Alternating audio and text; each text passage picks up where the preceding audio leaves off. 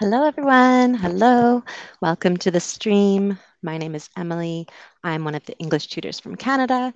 Um, also spent some time living in the UK, and currently I am streaming to you from Panama. Um, I'm outside right now, and there might be a bit of wind and noise. So let me know. Give me a thumbs up if you can hear me okay. All right, let me know. I'm trying something new today, doing this outside, so hopefully it will work all right. Um, Otherwise, please let me know in the chat if there's too much background noise. Otherwise, if all is good, then I will keep going. Okay, so we have a very interesting topic today. It's all about overlanding. All right, so what is this? What does overlanding mean? So overlanding is to travel a long distance over land, over months, or even years. So it's going on a really, really long road trip. Um, and it means that you're kind of self-reliant um, in your way to travel. So usually you would be sleeping in your vehicle, or you might be sleeping um, in a tent on top of your vehicle, like is shown in the picture. Maybe you bring a tent along. These are all different ways to do overlanding. All right, so it's a special form of travel. Let me know where you're from in the chat. Come say hello. Nice to have you here today. If we haven't met, if you haven't seen one of my streams, my name is Emily. All right, cool.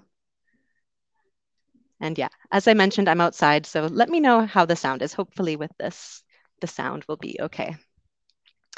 All right, so maybe you've heard of something else called um, off-roading. And so this is a little bit different from overlanding. There is overlap for the two.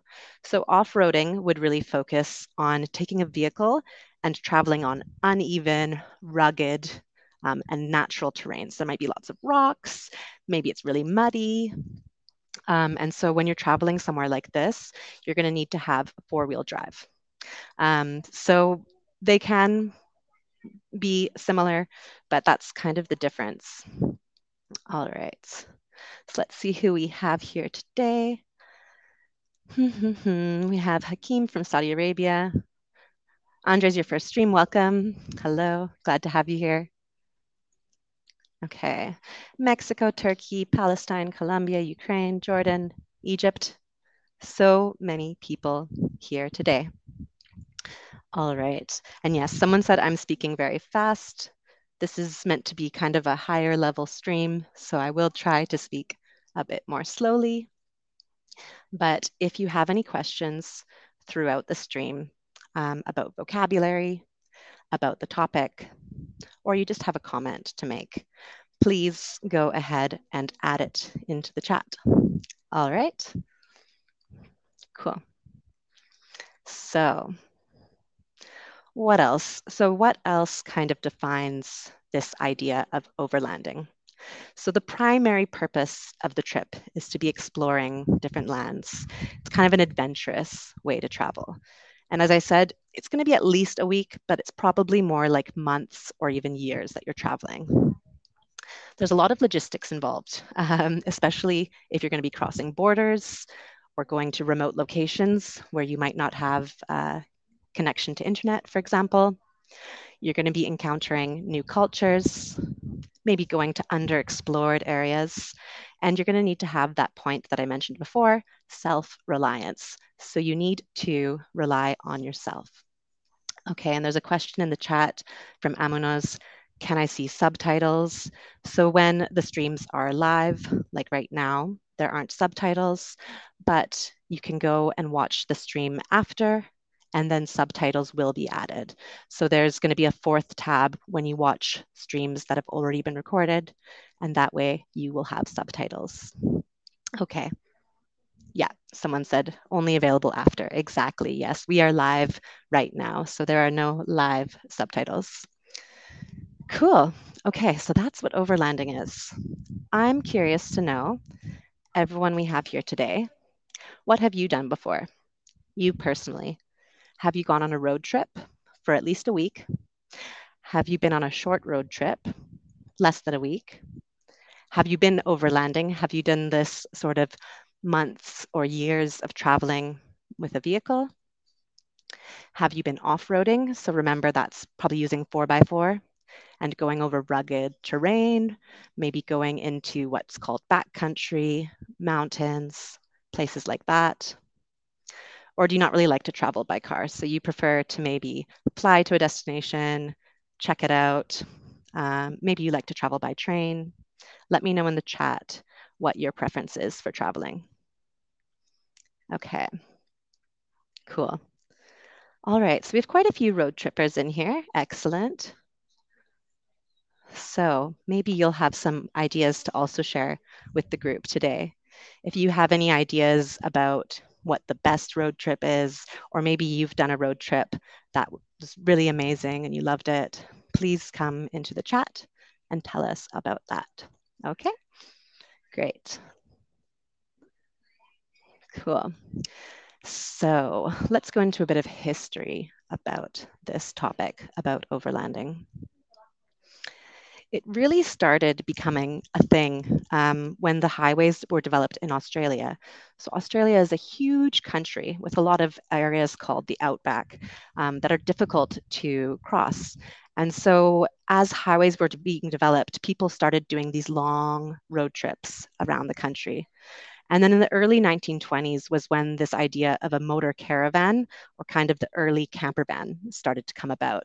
So you'll see an example um, in the picture there of one of the earliest camper vans um, in the world.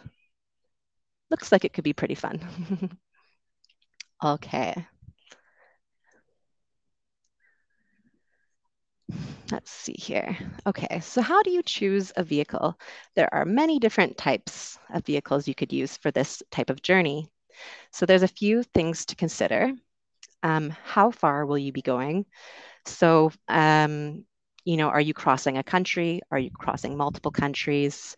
How much comfort do you need? Um, how much space do you need?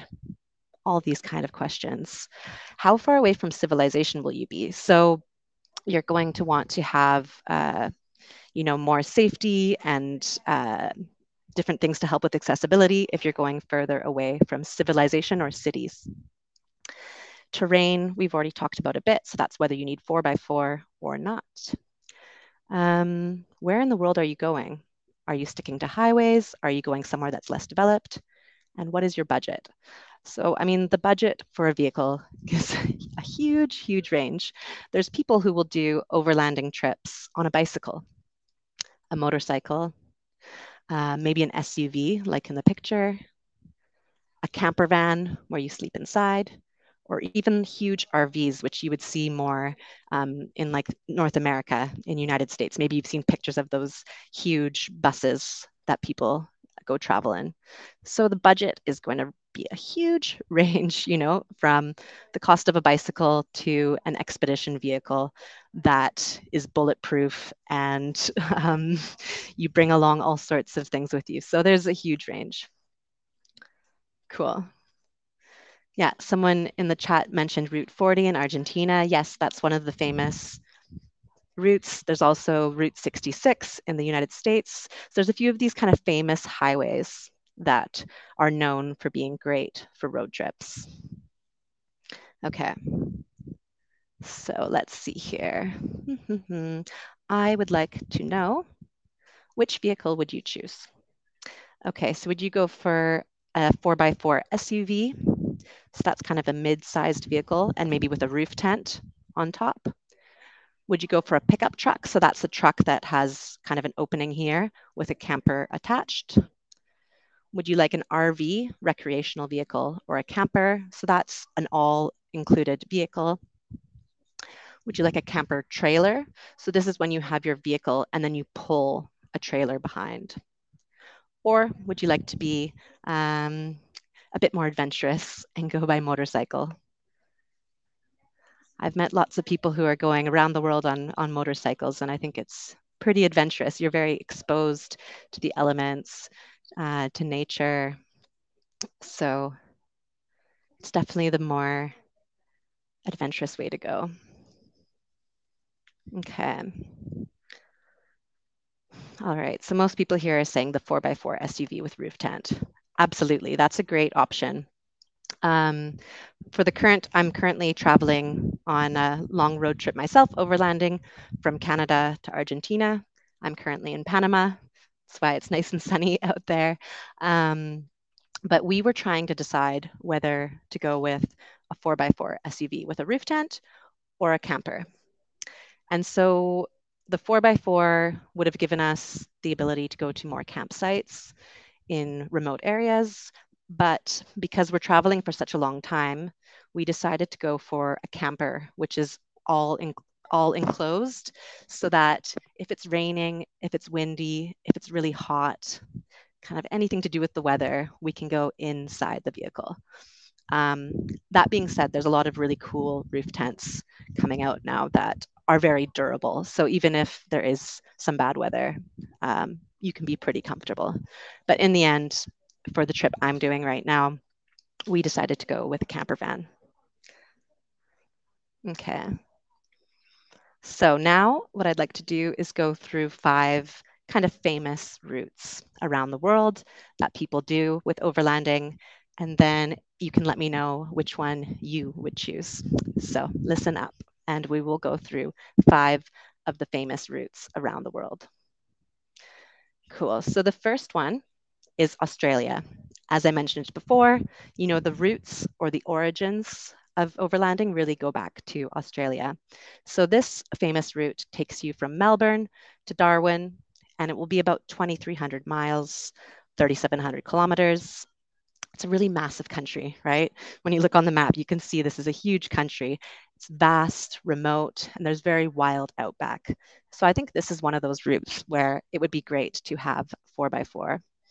Um, and some of the highlights of this trip would be driving through the center of the country where there's Uluru Mountain, which is a mountain that just kind of comes out of nowhere in the middle of a really flat land.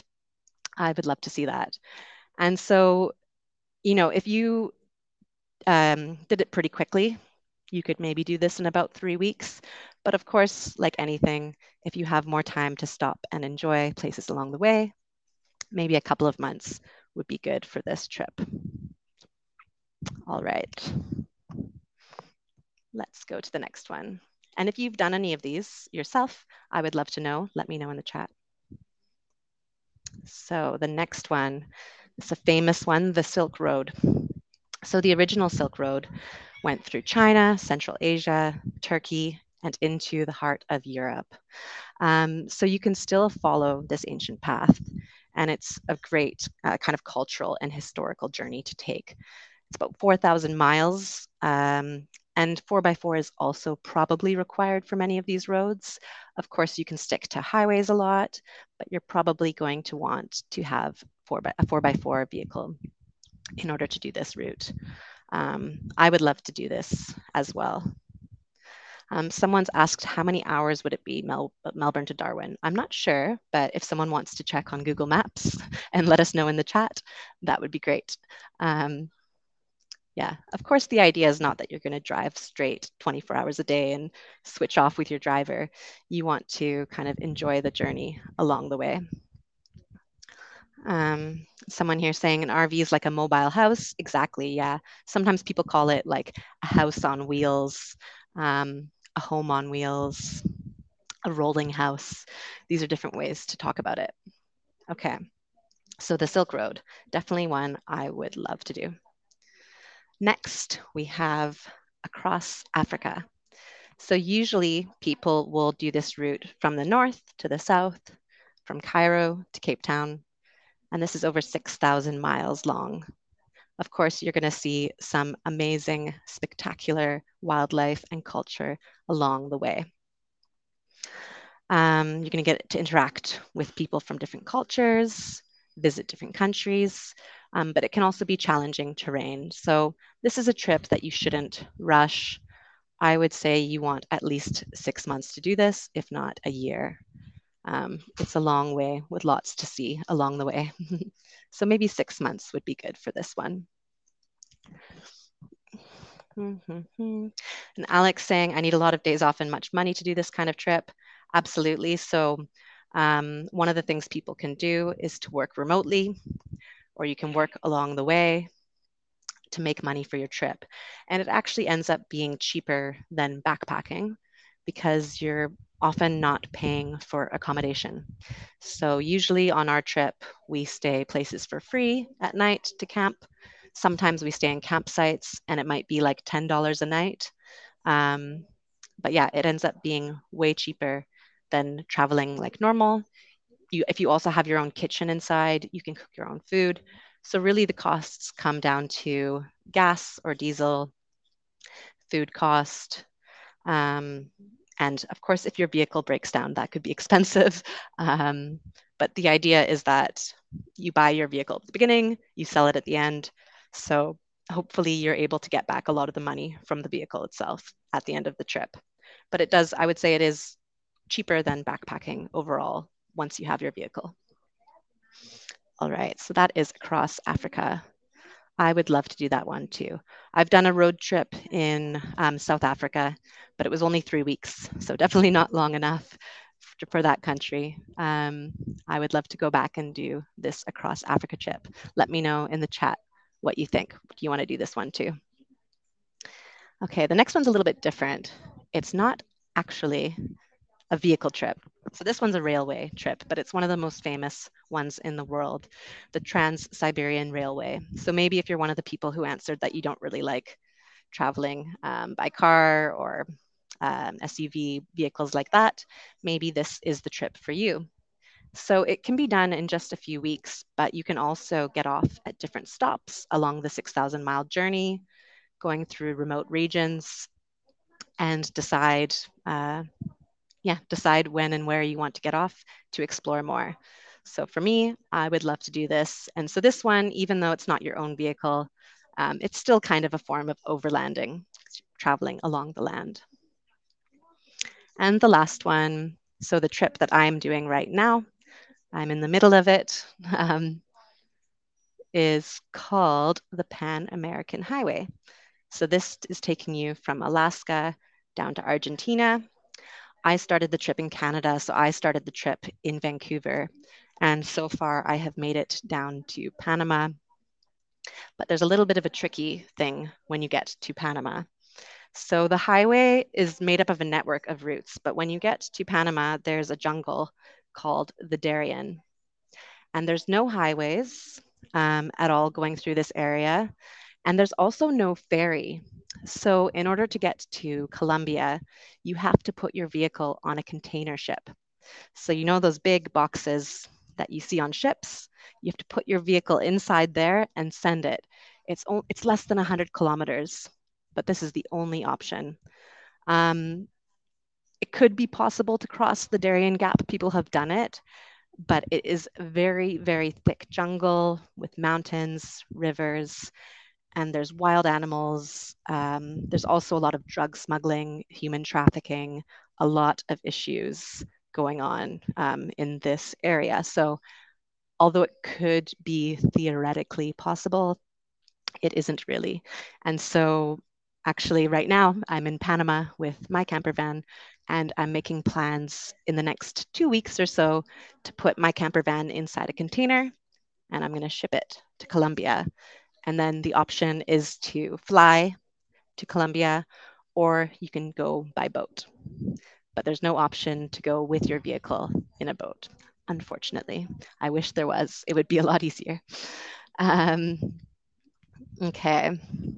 So El, Delgado is asking if I've been to Ecuador. I haven't yet, but I should be in Ecuador probably in around October, I would say I should get to Ecuador. Looking forward to it. So I'm heading south on this trip right now, the Pan American Highway. Um, so each time there's a stream, I might be in a new place. okay, so we've gone through these five famous routes. Tell me which one appeals to you? Which one sounds like the most fun, most adventurous? Um, if you had the opportunity with time and money, um, which one would you choose? It and maybe tell me why in the chat. Tell me why you chose that one. I would love to do all of them actually. I think um, they would all be a really cool experience. There's lots of world to see out there. but it's a wonderful way to travel. I I absolutely love it. Um, I tend to be a person who like plans a lot, but when you travel like this, you have your home with you. So you have food, your bed, we have a bathroom inside with a shower. So it doesn't really matter what our plan is each day as long as we find somewhere safe that we're going to uh, stay that night. So it's a very like liberating way to travel, I would say. So I highly recommend if you ever have the chance to try um, this overlanding experience. Okay, so lots of people saying the railway because they love train journeys. I also really love train journeys. It would be amazing. Um, and Kiara's asked no mention of Route 66. No, so Route 66 is definitely one of the big journeys, but it's just within one country. So I was kind of focusing on the bigger overland routes this time. But it, Route 66 is definitely one of the famous um, kind of road trips to take in the United States. All right, and Odelgado, some recommendations for Ecuador, Guayaquil, Quito, Cuenca, and the Galapagos Islands. Definitely, yes. Yeah, I'm hoping to get like some last minute deal maybe for the Galapagos. Of course, I will not go with my camper van. I will have to put my camper van in a parking lot somewhere and then either take a boat or fly to the Galapagos. Yes, and I will be in Colombia soon. Yes. Um, so my van is, we're going to ship it to Cartagena on the north coast, and then we'll make our way south. But I'm very excited. I have tickets for Daddy Yankee in Medellin in October, so I'm going to go to that concert, which should be really fun. Looking forward to it. Okay, so most people saying the railway, which I totally agree with. I agree with all of these. I think they would all be absolutely worth it. Cool. All right. Yeah, continue to share more in the chat about which one you chose and why. Curious to know. It's difficult to choose. They're all, I think they're all great options. Alex, Daddy Yankee is God. um, yeah, I'm very, I'm very excited to go. It'll be fun concert. Apparently, it's his like um, goodbye tour because he's I guess he's pretty old now, so maybe um, he's going to stop touring soon. So I'm super excited. Let me know in the chat if you also like reggaeton and you like Daddy Yankee. okay. So what do you think? Is this dangerous? Is this a silly thing to do? Um, are you just taking unnecessary risks? I don't think so. I think it can be as dangerous as you allow it to be or as safe as you strive to make it. So there's a few things you can do. The first is personal preparation. So before you go on your trip, make sure you have insurance, um, first aid kits. You might consider taking even a self-defense course, uh, particularly if you're going to be traveling on your own. I've seen some people who travel on their own who have a dog with them, so maybe kind of like a big dog. Always good to uh, keep bad people away. Um, know about the areas you're going, what type of animals there are. So, is there like mosquitoes with dengue fever? Um, are there wild animals that you need to be aware of? If you go up to Canada and the US, um, there could be bears. Do you have bear spray? All these things. So, all the kind of things to get yourself ready for the trip. Um, some other things you can do to keep your money safe is to have an extra wallet that has maybe copies of your ID and just a little bit of money. So if someone tries to rob you, you can just give them that fake wallet, but they're usually happy with just a little bit. Um, put your money in different places. So in the vehicle, you can even install a, um, a safe, so like a secure box with a lock on it. You can hide it if possible. Um, so in my van, we actually have two safes, one that fits the laptops, which are a bit bigger, and a smaller one, which are hidden. Um, alarm systems, maybe kind of thinking of anything else for the vehicle to keep the vehicle safe. These are all things you can prepare for before you go on your trip. So navigation, um, have an idea of your route, but I think be flexible. There's some countries where you might want to stick to the toll roads, for instance, so like the paid roads. Um, I think particularly in northern Mexico, we were told to stay more on the toll roads just because it can be a bit more dangerous in some parts there. Um, talk to the locals. They're going to tell you, you know, it's fine to go here, avoid this area. Um, check road conditions. So there's a really cool app which I use a lot called iOverlander. Um, it's free, and people will put warnings about if there's a road closed or if um, it's difficult terrain, um, anything like that. So people will put warnings about the roads so you can look before you go. Um, what else? yeah, I think talk to other people, other travelers along the way. They will give you some ideas of navigation. And to keep safe on the road, you should maybe check the road rules. So, for example, not in all countries you can't necessarily turn left on a red light. You want to, or, or sorry, turn right on a red light um, when you're stopped. Things like this, you just want to make sure that you know what are the local rules. You should avoid driving at night, not necessarily because um, there's going to be dangerous people around, but because there might be as on the road. There also might be unmarked uh, speed bumps. This is a particularly bad problem in Mexico. The speed bumps are the biggest I've seen anywhere in the world. If there's anyone from Mexico here, they'll know the topes they're called there. They are insane, and there's so many of them. So if you go too fast, um, you're going to potentially um, break your vehicle and have to get it fixed. Alex said also know the transit signs. Yeah, totally. So there's going to be different road signs in each country. But ultimately, overall, I think common sense is good to take with you on the road. And I don't think the world is as scary as the media would have you believe. So I think you just got to get out there, um, talk to people. Most people in the world are good. All right. There's one um, there's one other book recommendation to read that someone told me about. It's called Don't Go There. It's Not Safe. You'll Die. um, so obviously, they're being a bit silly here, but it's talking all about kind of rational advice if you're going overlanding in Mexico and Central America. So, what realistic um, things can you do to prepare? And yeah, check that one out if you're interested a couple other resources. So I mentioned iOverlander, which is a wonderful free app. They not only have information about road conditions, but they have information about free places to camp, um, places to fill up your water. So if you have a water tank in your vehicle, um, how to cross borders. So when you're crossing international borders, you have your passport and you enter the country, but also your vehicle gets a sort of visa. It's called a temporary import permit. And sometimes the human will get the same amount of time as the vehicle, but not always. And so there's some paperwork that needs to be done at each border. And so this app, iOverlander, has excellent up-to-date information about how to cross each border.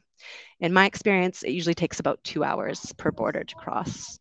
Um, and we did two borders in one day, one time, because we were in a bit of a rush. So we crossed the border uh, with Nicaragua and Costa Rica in the morning, and we drove across Costa Rica in eight hours, and then we crossed the border with Costa Rica and Panama that night, and then slept at a slept at a gas station with our vehicle. Um, so having this information online, amazing. There's another one called Park4Night, which is more common in Europe. So maybe in other parts of the world where you live, there's one that's more popular, but iOverlander really covers the globe. Um, and then there's Wiki Overland. So it's like Wikipedia, but for overlanding, and it has information for every country about all the useful information you need to know. Cool. So I hope you've enjoyed hearing about overlanding. Maybe this is the first time you've heard about it. Maybe it's something you want to do. Do you have any other questions? Um, as I mentioned, I am in the middle of my trip. I left Canada in December last year. Um, I'll probably travel for I don't know how much longer, um, but okay, let's see some questions in the chat here. So Malale says the process of accurately knowing your position and planning a route. Yes, totally. So usually what I do is each country I go to, I get a local SIM card and I add data to that. And so that way I have Google Maps, but there's also some mapping applications you can download offline. So when you have Wi-Fi, you can download the maps for an entire country. And that way, even if you're somewhere without service, you have the offline maps to keep safe. Okay, Alex asking where do you recommend to change currency? Um, I always just use an ATM. Uh, if you can try to get a card that has maybe some good percentage rate to take out money, that's the best. Um, also, a lot of these countries, at least in Latin America, usually have really good rates for US dollars. Some of them even use US dollars. Um, El Salvador and Panama, it's the official currency. So if you can have some US dollars with you, of course, not all on you, but um, have them in your safe. Those are good to exchange. And I wouldn't usually do the airport. I think they usually rip you off. um, but yeah, just using ATMs is fine. Bring a couple of different cards with you too. You never know if, um, I mean, if your wallet or purse did get stolen, or if one of them stops working for some reason, or you lose it. So having multiple options is really important, if possible. Okay, so one question here, which country did you like the most? Um, I would have to say, I mean, everywhere has been wonderful, but I really love spicy food. Um, and so I really loved Mexico. Um, particularly, I loved around um, the Oaxaca region, the city, and down at the beaches. And I also really loved the nature in Chiapas, um, for some of the other countries, the volcanoes were really cool. So in Guatemala and El, um, El Salvador, we visited some volcanoes and Nicaragua. So where you can actually see the magma, and there was a volcano that was um, erupting that we saw too. That was cool. And um, the surfing in Nicaragua and El Salvador was really good. Um, Panama's Panama's been wonderful. I'm here. I've been here now for about two months. I did some surfing, traveled around to the islands. But yeah, I think because I love Mexican food, that was one of my favorites so far. But I'll keep going. All right. Mm-hmm. Just let me know if there's any other questions. As I said, you know, it's not, you can do this too on a tighter budget the vehicle doesn't have to cost a lot. You know, it might be a few thousand dollars, or you go with a bicycle. We met an American guy who's cycling the whole way and he's camping. So you can imagine his only costs are food and then maybe if something breaks down or something, but he's, you know, you, he's doing it on a very small budget. Um, yeah, there's there's different options. It doesn't have to be an expensive thing. Uh, let's see here. So some countries you need to drive on the right. In this case, would you rent a car? Okay, that's a good point. So in all of the Americas, um, we drive with in the left seat, so on the right side of the road. And actually, if you had a vehicle in the right seat, you're not allowed to go into some countries. So I think it might be like Costa Rica and Nicaragua. You're not allowed to enter those countries with a vehicle that drives on the other side. So you would definitely want to check which countries you're going to. And I think probably the safest is to go with a vehicle that's left seat because I think most of the world is that way. And I don't know if there's any right seat countries that don't let left, but I'm not 100% sure. But I do know for this trip, for the Pan American Highway, there's certain countries that won't let you in. Um, let's see, which cities do you consider cheaper? Um, so Central America is not that cheap, actually, especially like uh, Costa Rica and Panama. They have a lot of Western tourists coming, and so um, it can be fairly expensive here. Mexico was the cheapest so far, but I think um, we're going to Colombia next. I think that will also that should be cheaper than Central America has been, and um, the other South American countries we'll see. And do you have any plans to go to the Middle Eastern countries? So not on this trip. I would love to do. Um, I would love to do the one of the ones we talked about there, the old Silk Road, which would go through all the stands. Um, so I would definitely love to do that trip one day. But I think after this one, I'll probably go back to having a bit of a normal life for a while. And then, um, but yes, I I would absolutely love to travel through the Middle Eastern countries. All right. Cool. Well, hopefully I gave you some ideas today um, about different adventures you might take. And um, yeah, I look forward to seeing you again in another stream soon. My name's Emily. It was wonderful to have you here. Bye. Take care.